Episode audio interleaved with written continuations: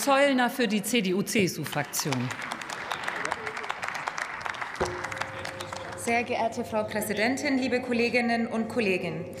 Die AfD legt heute verschiedene Anträge vor und einmal mal wieder hat die AfD auch gefordert, dass wir doch in Bezug auf die Impfungen ein unabhängiges Expertengremium bräuchten, die das so richtig gut bewerten könnten.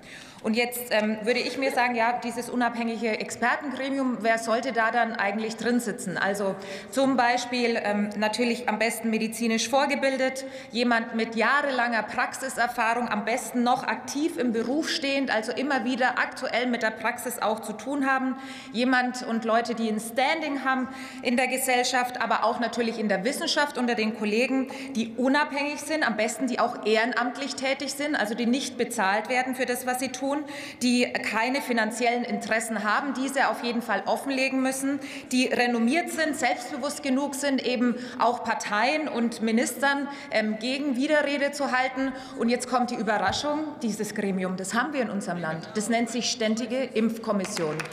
Und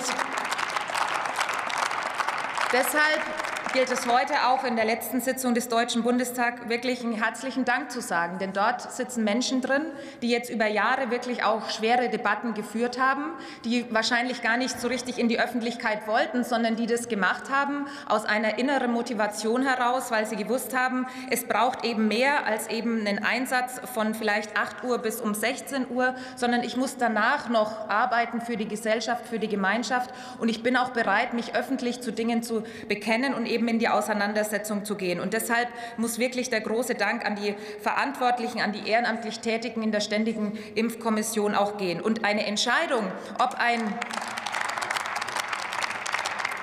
ob ein Kind ähm, geimpft werden soll oder nicht, das sollte in die Verantwortung der Eltern zusammen mit den Medizinern, mit den Kinderärzten gelegt werden. Und deswegen ist es auch nicht in Ordnung und nicht korrekt, dass jetzt äh, die AfD versucht, das auszuhebeln und in ihrem Antrag sozusagen diese Entscheidung wegnimmt. Die Entscheidung, was passieren soll, das sollte in einem geschützten Raum im Rahmen ähm, Kinderarzt, Eltern, Kind getroffen werden und nirgendwo sonst. Und deshalb ist ähm, das Entschuldigung, Frau Kollegin, erlauben Sie eine Zwischenfrage aus der AfD-Fraktion? Ja, natürlich.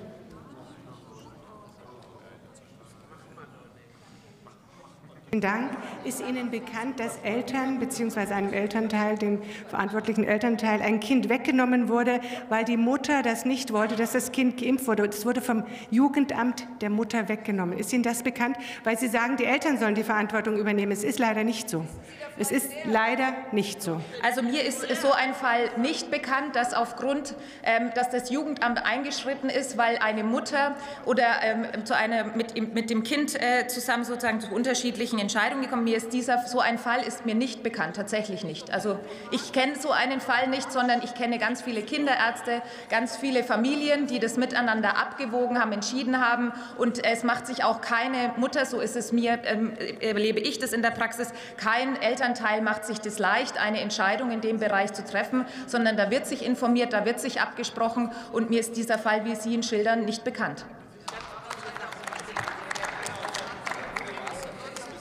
Die Bitte wäre aber, ähm, um heute auch noch mal ins, einen Ausblick ins nächste Jahr zu bringen. Wir können uns natürlich ähm, davon auch nicht einschüchtern lassen oder irgendwie ähm, Sorge davor haben, uns mit dem Thema Corona noch mal zu beschäftigen. Mein Anliegen wäre nämlich äh, wäre eine Enquete-Kommission, die wir miteinander einrichten müssten. Dafür würde ich sehr werben, denn ähm, die Frage, was haben wir aus Corona gelernt? Welche Konsequenzen hat es für die Versorgung im ambulanten Bereich beispielsweise, dass man eben nicht einfach ein Antibiotika verschreibt, sondern vorher testet über ein Antibiogramm, welches Antibiotika ist sinnvoll? Oder wie gehen wir eben im Bereich der Kinder, Kitas und so weiter um? Was machen wir in den Altenpflegeheimen? Das sind alle Dinge, da würde ich mir einen Rahmen wünschen und würde sehr um Unterstützung werben, dass wir da uns in einer Enquete-Kommission für die Zukunft auch miteinander austauschen. Denn wir müssen die Lehren aus Corona definitiv ziehen und können nicht zulassen, dass dann immer mal wieder tröpfchenweise eine neue Erkenntnis kommt, sondern ich würde mir sehr wünschen, wir bündeln diese Erkenntnisse, dass wir dann auch gut und selbstbewusst entscheiden können